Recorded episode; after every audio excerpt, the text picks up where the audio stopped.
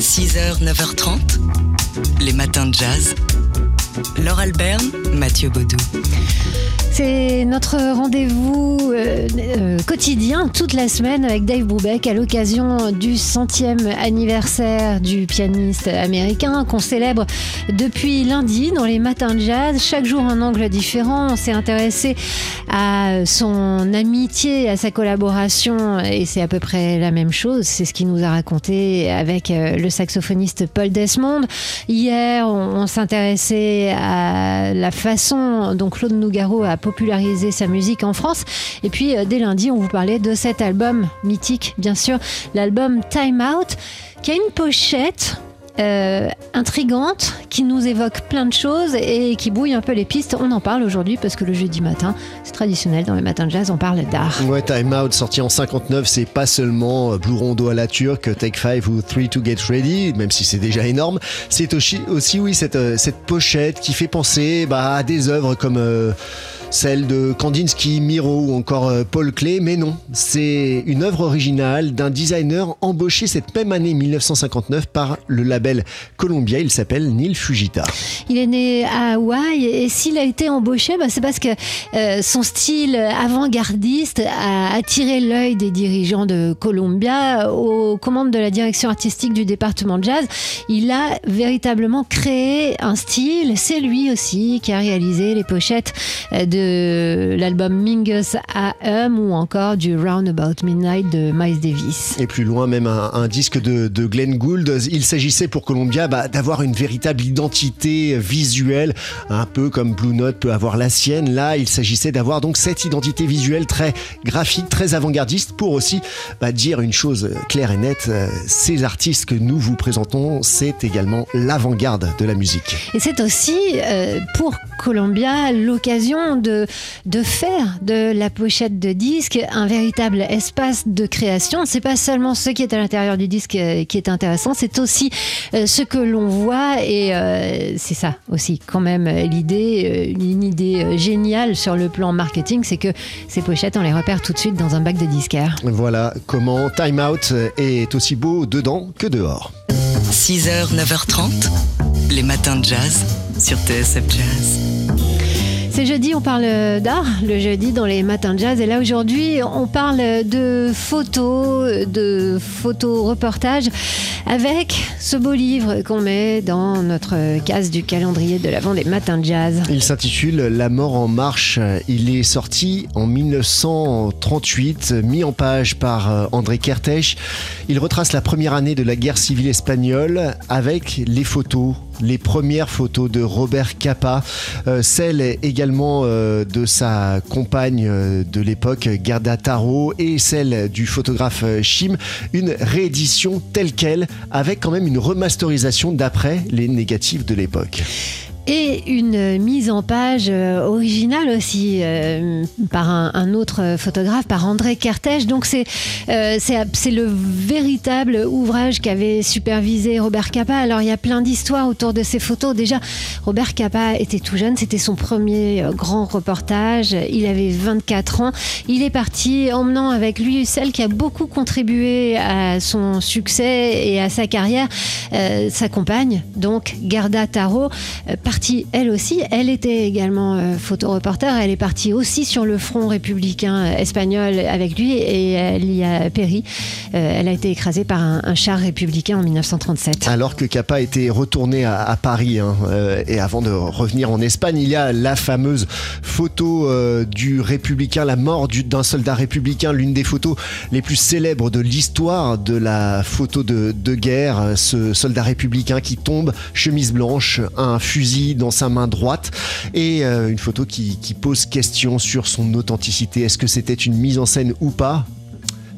On ne le sait toujours pas. Bref, elle a été éditée dans ce livre La mort en marche qui, est, qui ressort donc euh, ces temps-ci chez Delpire. Voilà, chez Delpire Co.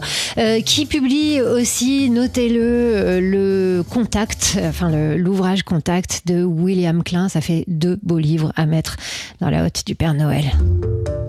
Les matins de jazz. De l'œil à l'oreille. Et comme tous les jeudis matins, on a rendez-vous avec Fabien Simode, le rédacteur en chef du magazine d'art L'œil. Black Lives Matter, la vie des Noirs compte. Le mouvement politique né en 2013 aux États-Unis gagne enfin le monde de l'art, et c'est tant mieux. C'est ce que nous dit une récente tribune du Journal des Arts, qui nous apprend que le monde de l'art contemporain travaille désormais à une meilleure représentation de la diversité culturelle. Dans les musées, cela passe par des expositions de peintres et de sculpteurs noirs. Dans les galeries d'art, cela signifie défendre davantage ces artistes auprès des collectionneurs. Problème, avant de les défendre, il faut d'abord les représenter. C'est pourquoi nombre de marchands ont décidé d'intégrer des plasticiens blacks parmi leurs artistes. David Zwirner, l'un des galeristes les plus puissants au monde, va même plus loin en annonçant l'ouverture, au printemps prochain à New York, d'un espace géré par une équipe à 100% africaine-américaine. Pour les artistes, ce mouvement est une aubaine, celle de pouvoir enfin exister dans un marché de l'art à dominante blanche. C'est ainsi que le peintre Amwako Boafo, né en 1984 au Ghana, est devenu en quelques mois la coqueluche des collectionneurs les plus fortunés. Amwako Boafo réalise des portraits de personnes noires dans le style des Gonchile. Il était parfaitement inconnu jusqu'à ce que le peintre américain Kian Wiley, qui avait réalisé le portrait officiel de Barack Obama, le découvre en 2018 et le propulse dans les sphères les plus branchées. En février, l'un de ses tableaux a ainsi été adjugé l'équivalent de 800 000 euros. Pas mal pour un artiste qui était dans la galère deux ans auparavant. Sauf que la vente, nous dit-on, était truquée pour faire monter la cote de l'artiste. Ce qui fait dire à Emmanuel Fessy dans le Journal des Arts que si la reconnaissance de la diversité culturelle est une excellente chose, il faut se méfier de ceux qui sont tentés d'en profiter pour seulement spéculer et d'avertir à Moiko Boifo, qui a collaboré en 2020 à la collection Homme d'une grande marque de luxe, qu'à trop jouer avec le feu, on finit toujours par se brûler les doigts. Fabien Simode, le rédacteur en chef du magazine D'Art L'œil, a retrouvé chez tous les bons kiosquiers L'œil ainsi que le journal des arts qu'il évoquait ce matin. Vous pouvez réécouter cette chronique dans nos podcasts, bien sûr. Hier soir, on a vibré comme ça dans Un soir au club. Et on a vibré avec le saxophoniste Baptiste Herbin qui jouait sur la scène d'un Duc des Lombards fermé, mais pas pour vous les auditeurs de TSF Jazz puisque c'était un, concert retransmis en direct sur TSF Jazz. Euh, donc Baptiste Herbin a joué le répertoire de son dernier album sous influence brésilienne et ça a donné à peu près ça.